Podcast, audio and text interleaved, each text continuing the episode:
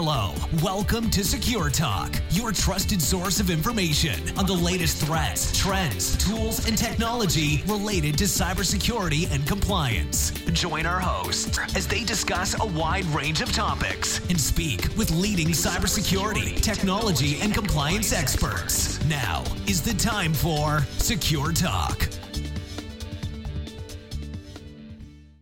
Hello, everyone. Welcome to Secure Talk. Secure Talk is brought to you by Adequest, your cybersecurity and compliance partner. My name is Mark Schreiner, and I'll be your host for this episode of Secure Talk. Today, we are joined by Edward Walton, a veteran IT professional who works as a cloud solution architect for Microsoft. Edward's going to be telling us about uh, the often misunderstood subject of shadow IT, and we're going to learn what shadow IT actually is why it can be a problem, and what companies can do to appropriately deal with shadow IT. And finally, Edward's also going to share some tips on how to keep current on the latest trends in the cloud security space. So, hey, Edward, how are you today? I'm fine, sir. How are you? Pretty good. Um, I'm up here in Bellevue, Bellevue, Washington. Where are you? I am in Atlanta, Georgia, on the East Coast. Nice. And What's the temperature down there? Uh, the temperature is about, I don't know, 55 degrees Fahrenheit today. Overcast, has been raining, but, you know, atypical weather in the South in this time of year. Well, that is not too bad. So you can go out in the t-shirt. We're still, we still got snow on our ground out here. So I'm just, I, I, I'm in shorts and I'm in a short sleeve shirt right now. I just get really envious whenever I talk to somebody who's um, farther south than me. I, I, spoke with one of your colleagues, Andrea. Um, she's based down in Florida, Windows 10 specialist, and um, and it's always like sunny and 70 whenever I talk to her. So, um, so what we're going to talk about is uh, Shadow IT today. But before we jump into that, could you just take a couple minutes and, and share your background and your experience? Uh, so uh, about 17 plus years in the industry. Uh, I fancy myself a technologist, meaning that uh, I have a love for all things tech. Uh, I won't say the word geek, but I will say tech. Uh, my career started the you know earn your stripes route from starting as a PC tech to a network tech to a network engineer and across all different types of you know technology verticals, cutting my teeth on you know uh, or Lantastic if that dates me through Novell through Windows NT at the same time learning Unix, AIX, uh, you know, turn into a route switch guy, you know, primarily focused on Cisco, but could do all the other uh, route switch vendors. And then some, you know, some form of fashion or another, I ended up start, you know, gravitating toward Microsoft technologies and working around server products and then uh, really getting into the security. So uh, I've done a little bit of everything except for write code and uh, be a uh, DBA. Well, that gives you a, a, really interesting perspective because I mean, you can look at any problem from various um, angles. Um, right now, I mean, let's just start with the, the Microsoft security piece for a second. I mean, a lot of companies or a lot of people don't really see Microsoft as a security company. And what, what would you say to that?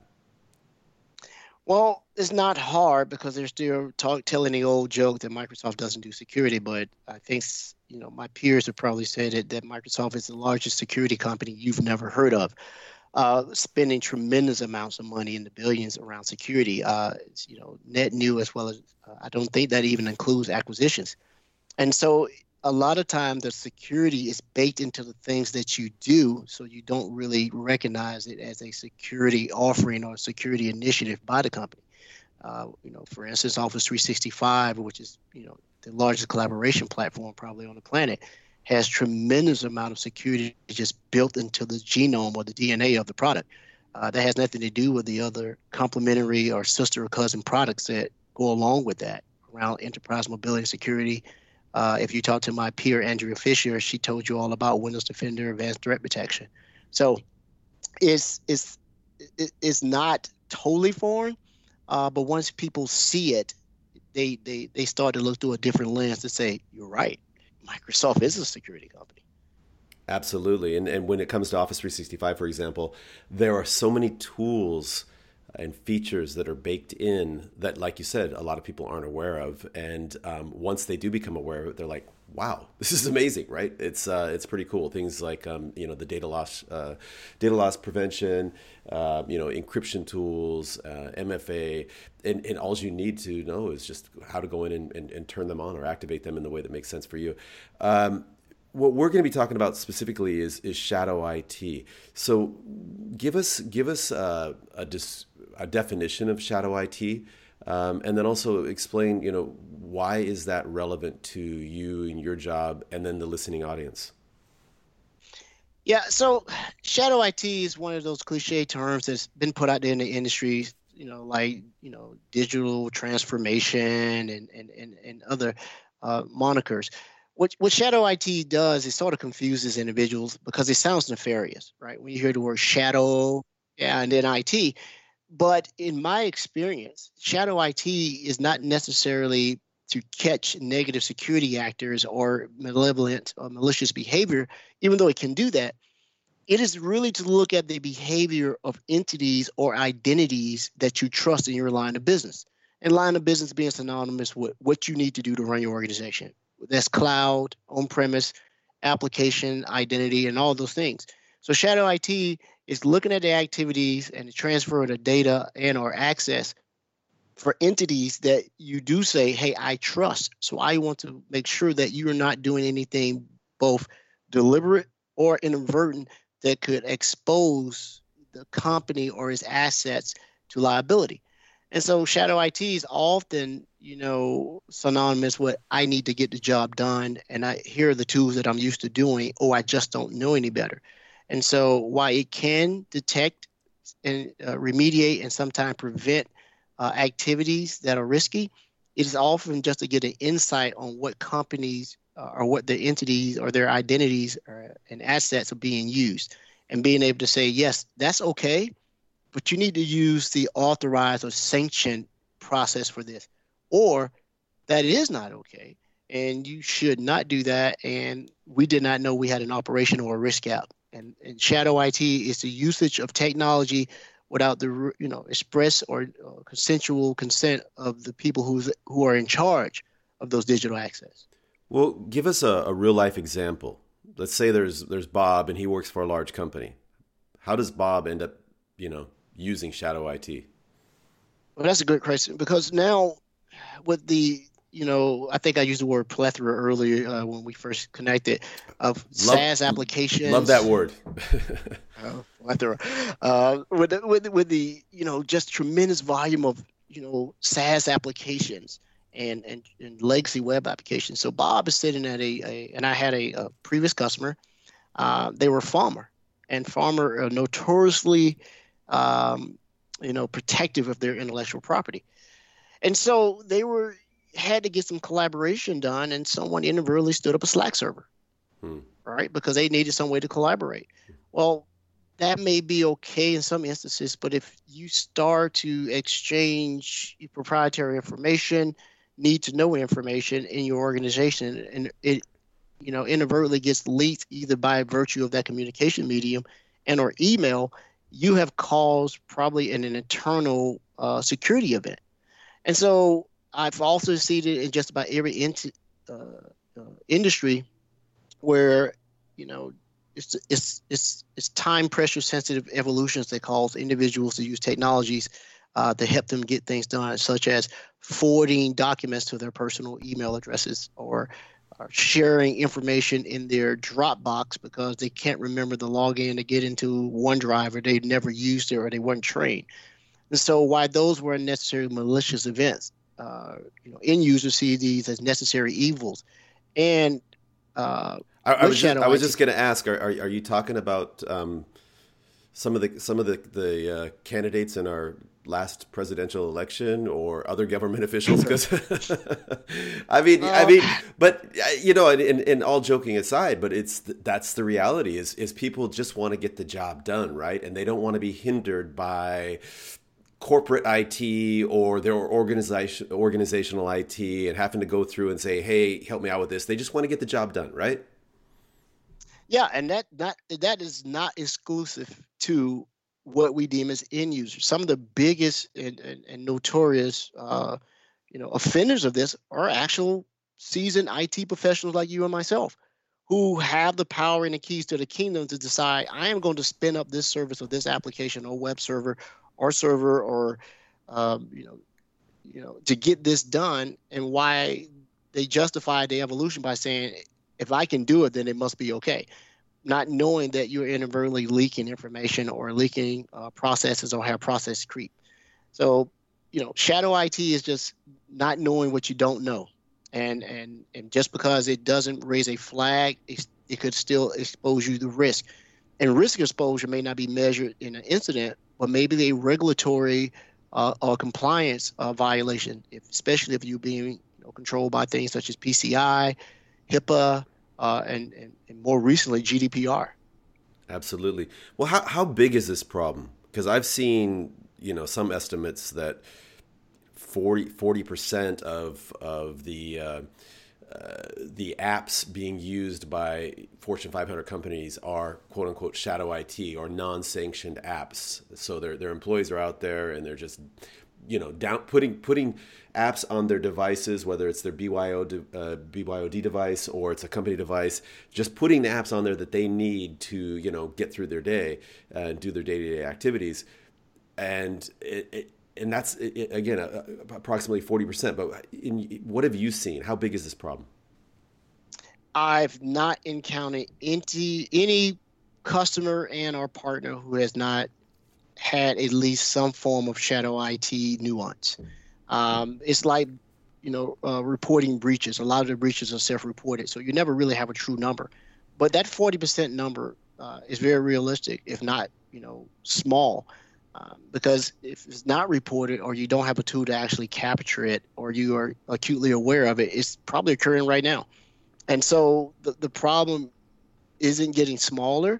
I think that is something that you don't try to prevent, is something that you try to have actionable intelligence and actionable insight to be able to say, I know what is going on in my environment. So if you had the opposite of shadow IT, you would have uh, what you know, light IT, meaning that yeah, I have a good operational sense of what's going on from an identity perspective, and I want to pivot on that and say I like to uh, equate shadow IT as knowing what your end users or people who have the ability to access data, which greatly you know differentiates other technologies such as uh, you know a security event in, uh, integration monitor or SIEM, right? Because SIEM is just looking at all activities, whether it be a dumb device or process. Shadow IT is generally looking at users or people that have the characteristics of a user who have the characteristics of doing a day-to-day job, doing stuff that's not sanctioned. Okay, so so what can organizations do to become aware of their uh, shadow IT exposure um, two things. Uh, to start off, assume and, and that it is happening. It's like uh, assume breach until you know otherwise, and don't necessarily take a all or nothing approach. You know, to cut it off at the legs. Uh, a lot of the shadow IT is probably authorized, and the applications aren't authorized, but the entities that deployed them weren't authorized to deploy those. So being able to get you know good uh, ingestion of data to understand what is what is occurring within your infrastructure. Uh, going ahead and putting that as a known uh, uh evolution and sanctioned evolution, and if it isn't, uh, notifying the applicable individuals and or responsible parties that yes, we understand that this is part of line of business, but it's it's not part of the regulation that controls, and we need to bring you into the fold and make you legal and and putting in technology that can help you understand and capture that so that you have something to measure against right you you can assume breach but until you have a way to validate it either yes or no uh, it, it's it, uh, you don't have a way to control it and put your hands around it but are, are there tools or, or scans that you can use to to see or you know discover your shadow IT? Well, absolutely. You know, uh, in it, uh, that the, biggest thing that you're seeing in the industry right now around shadow IT or what uh, industry is uh, calling CASB solutions, which are cloud application security brokers. And so there, there are multiples in the industry right now. Um, the one that I am most familiar with and I work on day to day is Microsoft Cloud App Security.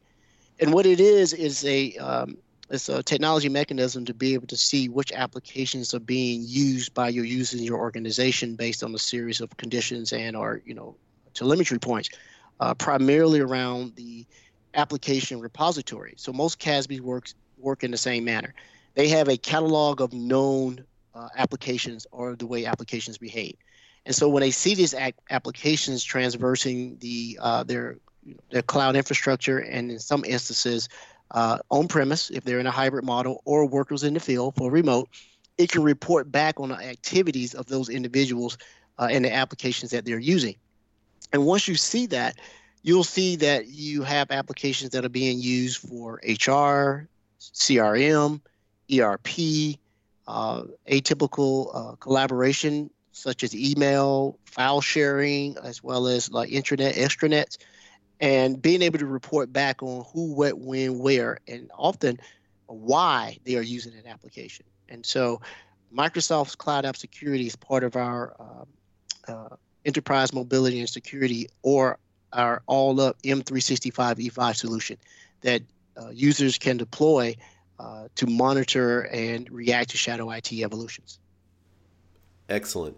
And from what I understand, I mean, there there is some kind of dynamic between the consumers or users of shadow IT and you know the IT or security departments in organizations, right? And I'm an end user. I need this app to get it done. I don't want to go to IT because it's going to take forever to, for them to sanction this. Um, so I go do it. IT catches me, and then and then we have this kind of antagonistic conversation. But ideally, I think what what a lot of experts are saying is um, you should have just a dialogue and say, okay, well let's let's look at this and, and, and let us understand how this app affects your or helps you in your business. Do we have something already, um, you know, sanctioned that you can use instead? If not, maybe we can look at bringing this app, you know, in house. So, what you know, what are you, what are your experiences around that? What are you, what are you seeing around that? I think it's because security, you know, entities within, you know, both proprietors of technologies, partners, vendors, as well as end users have never really had a stake at the table.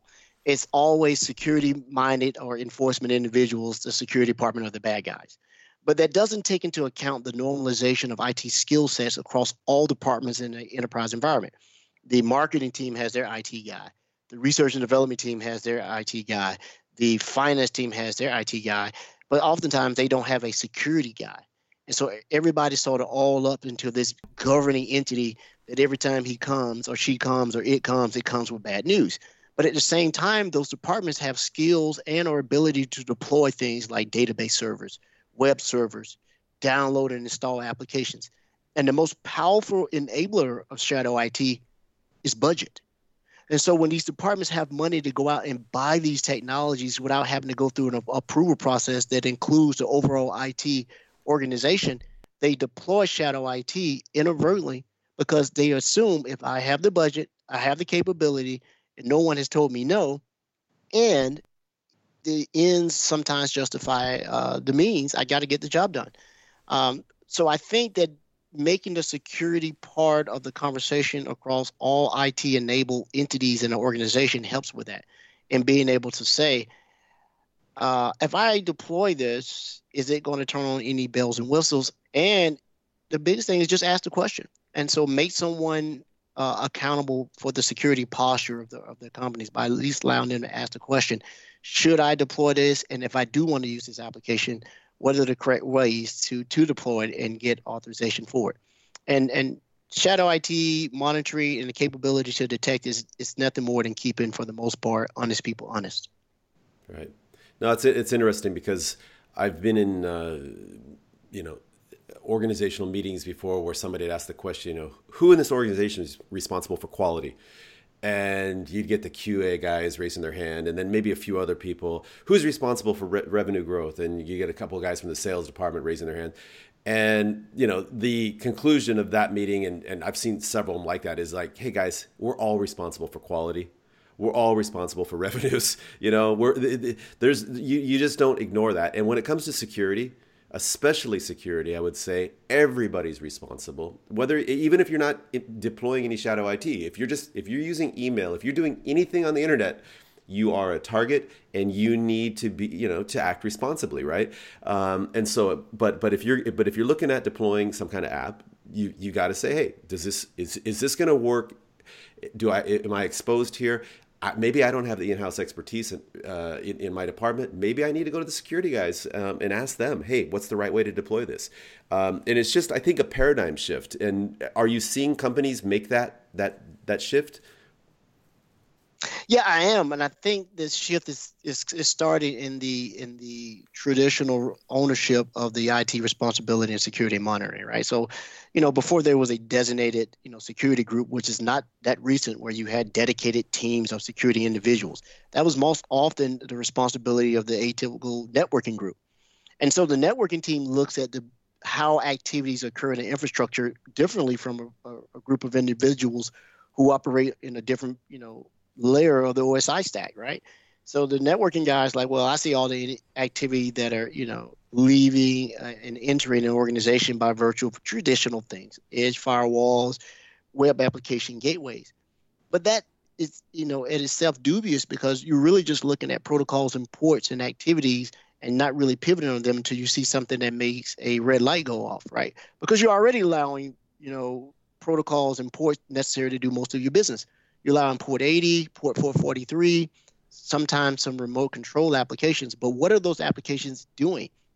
And so while firewalls can report on that or you know get edge devices, it doesn't really tell you that this application was doing it. So because how many applications run on port 80 or 443? Things that you use anyway, web browsers, right? Mm-hmm. Um, and so the, the shift is getting away from just a one all device or one all process or one all skill set to see it to say let's get closer to what the end user sees when they turn on their machine. Windows 10 boots up.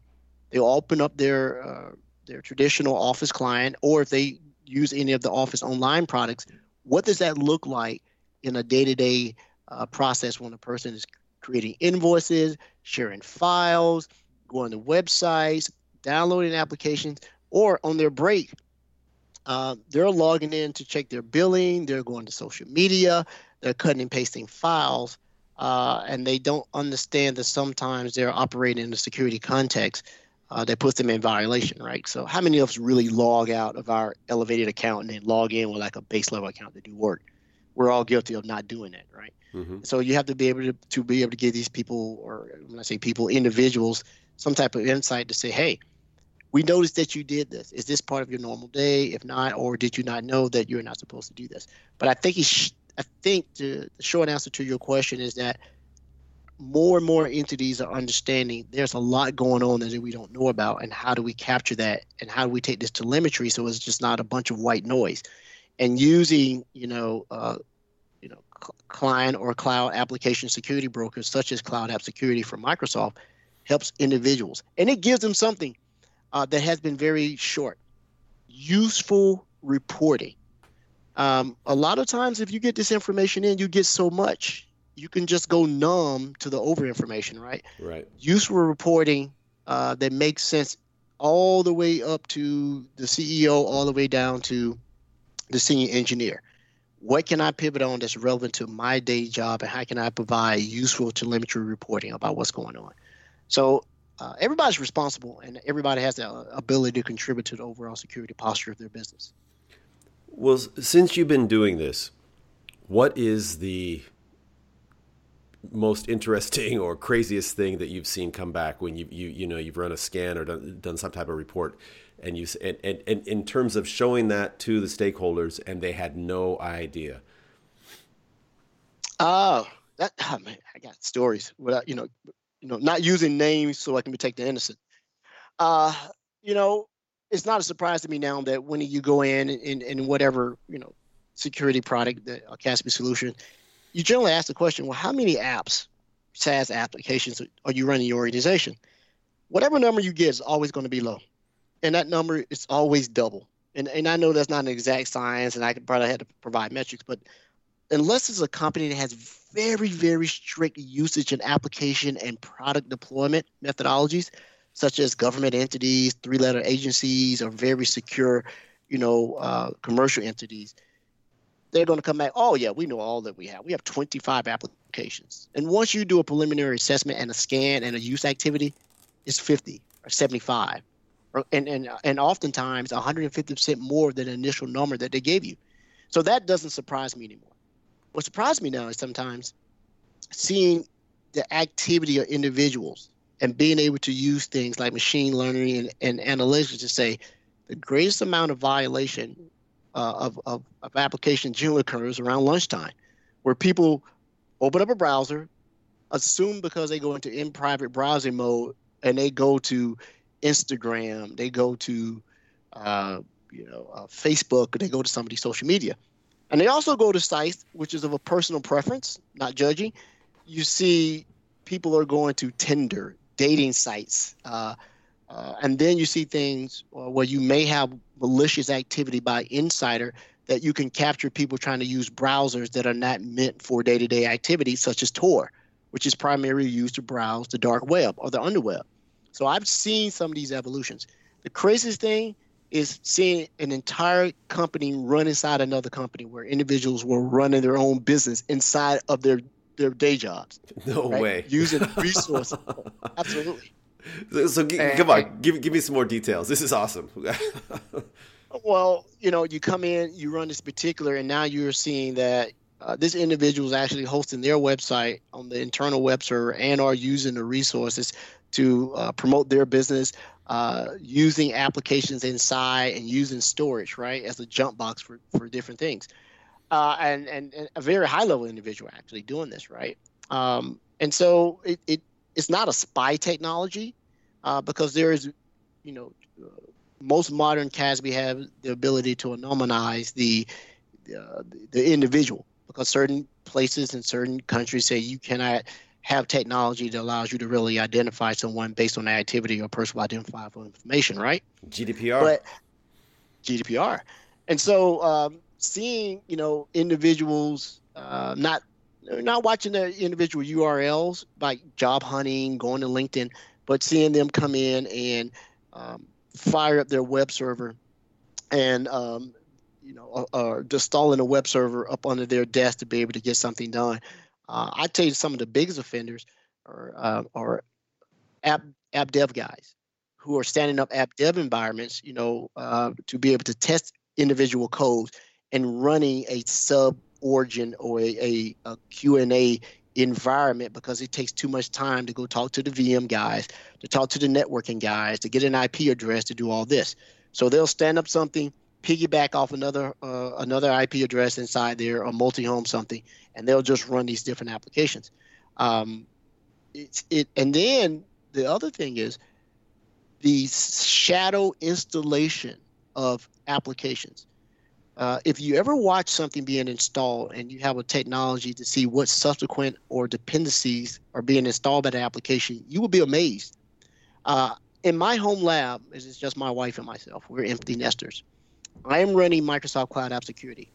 It is saying that I have 256 unique identities in my infrastructure, and I'm running in excess of 422 different applications. I'm not running 422 different applications it is because things are turning on in the background. Um, I am a big runner. I did not realize when I installed Strava, it installs all these subsequent apps. And so when you're clicking on these disclaimers and these terms and conditions, oftentimes they're saying we will share your data with this third party or we are installing this app in addition to this app. So those are shadow IT entities uh, being deployed by virtue of applications that you said yes. And so, like I said, it could be inadvertent. Uh, I could go into some malicious detail about some of the stuff that I see, but you know, it's it's it's nothing nothing is off the books now. No, that's uh, that was pretty good. I like that.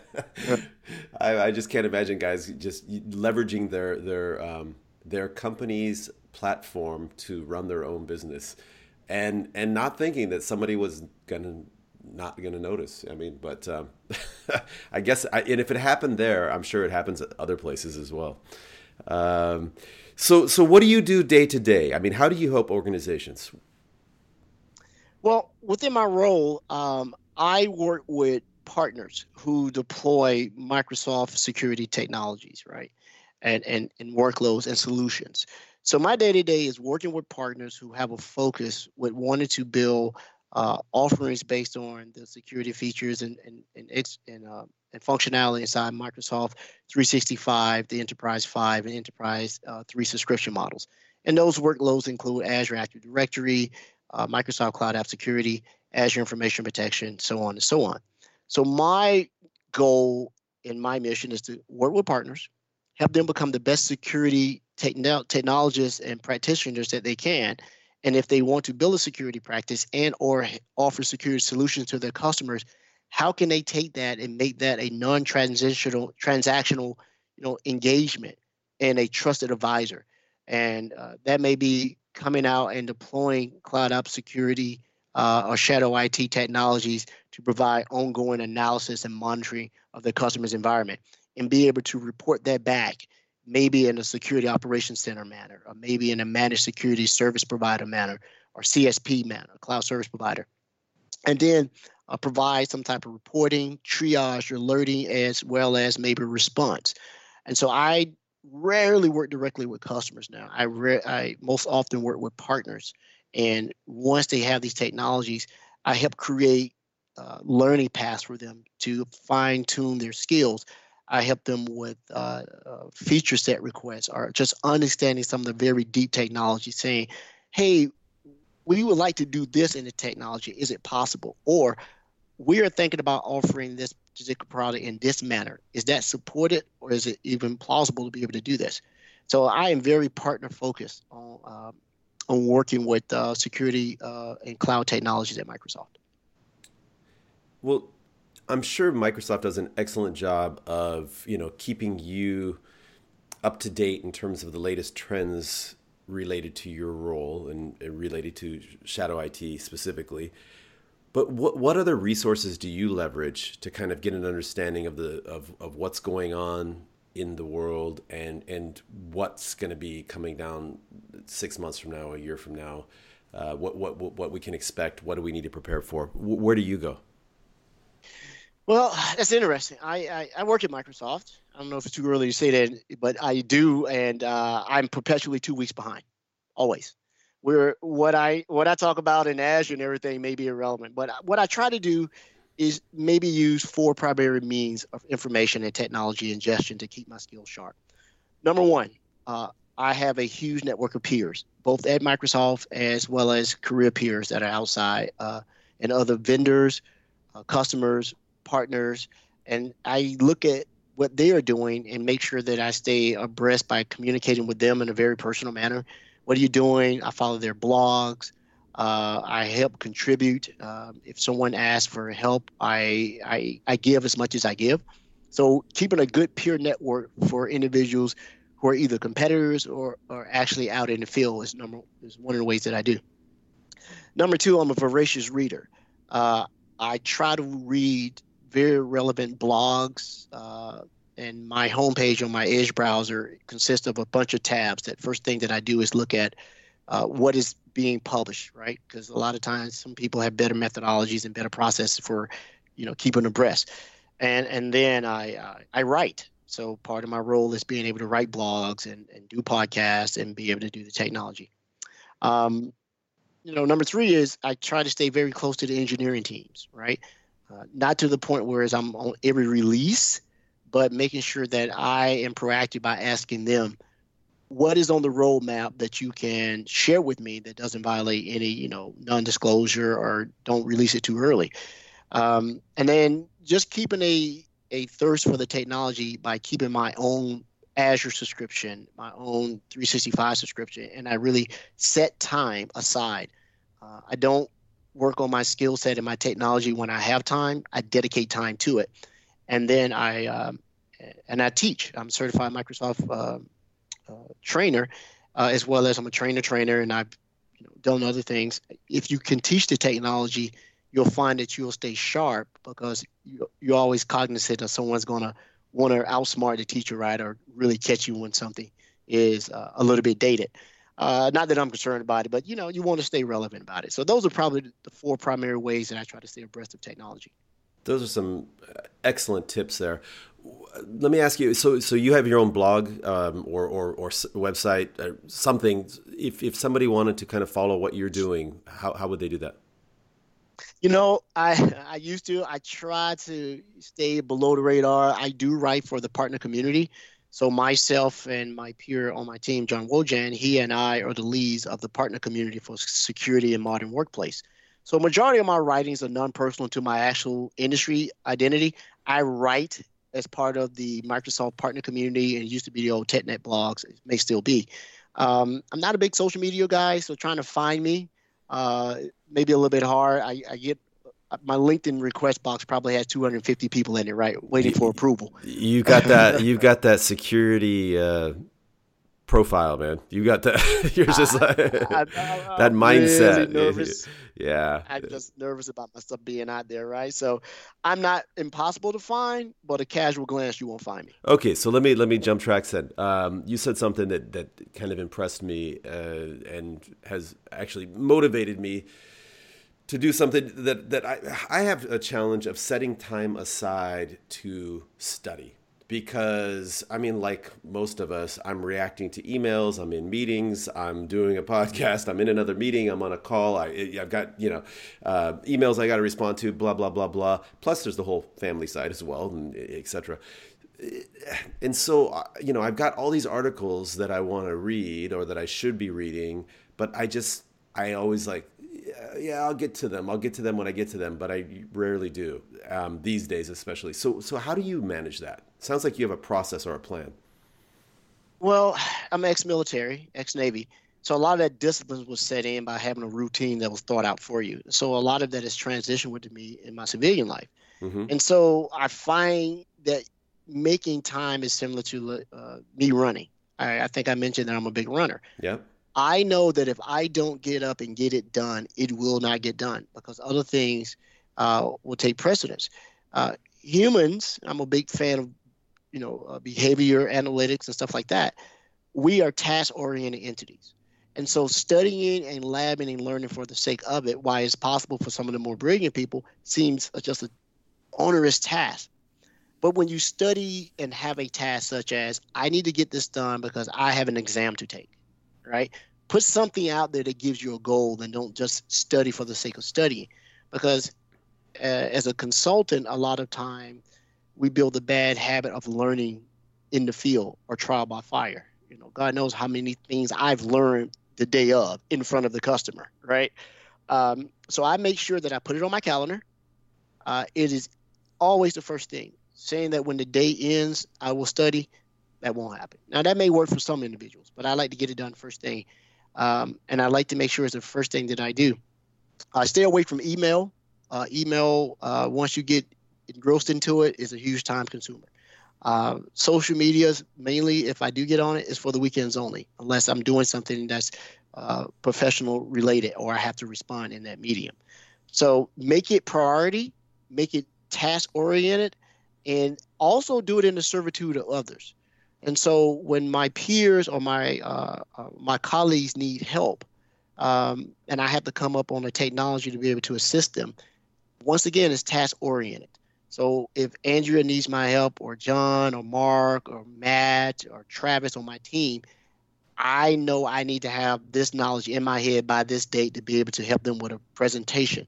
So servitude, helping others, getting up early and making it a priority, and not when I have time and uh, you know having a task that's associated with learning. Certification is probably the most obvious, uh, but if you you know want to be considered an expert, you know you wouldn't want to know what you're going to write about. You know you wouldn't want to post a, a, a white paper or a blog and not have good knowledge. And studying and learning is part of that. That is amazing. you've just you just motivated me. Um, I think you know you definitely have a a plan and you work that plan and um, I you know I, I, think your teammates and your colleagues are lucky to have you on board uh, and I know that uh, as we're Adaquest as a Microsoft partner um, it's good to have somebody like you that we can work with man that's that's that's awesome hey uh, Edward I really appreciate you uh, taking time to uh, to come on uh, Secure Talk talk to us about Shadow IT and your job and also things to be aware of. And um, and that last last few minutes on on productivity tips there that was that was great. I hope to see you next time you're you're here in the Seattle area. Yeah, absolutely. I'll look you up, and I I enjoy. Uh, uh, Adaquest is one of the partners I'm actually actively working with now uh, on some things, and you guys are great to work with. So I'd like to say thank you for uh, allowing me to come on. Uh, I, I, hope I brought a little bit of clarity to the, or shed some light on the shadow IT. And, and to close out, shadow IT is a behavior uh, adaptation of letting people know. I'm not telling you can't do it. I'm just telling you that if you are, let us know. And it's also the second part is keep an eye on what's going on inside your, your organization. Uh, and anytime you want us on, um, myself, I'm sure anybody from my team would be happy to come on. That is awesome. Thank you so much. Hello, welcome to Secure Talk, your trusted source of information on the latest threats, trends, tools, and technology related to cybersecurity and compliance. Join our hosts as they discuss a wide range of topics and speak with leading cybersecurity, technology, and compliance experts. Now is the time for Secure Talk.